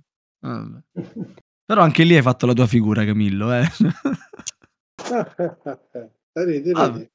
No, vabbè, io cioè, ti vorrei sempre al tavolo con me al trono perché anche se non vinci, crei delle situazioni troppo belle e troppo divertenti. Sì, sì, sì, con Piero. Oggi non si è addormentato Camillo, eh? No, cioè, strano. Che era, che era, bello il podcast di oggi.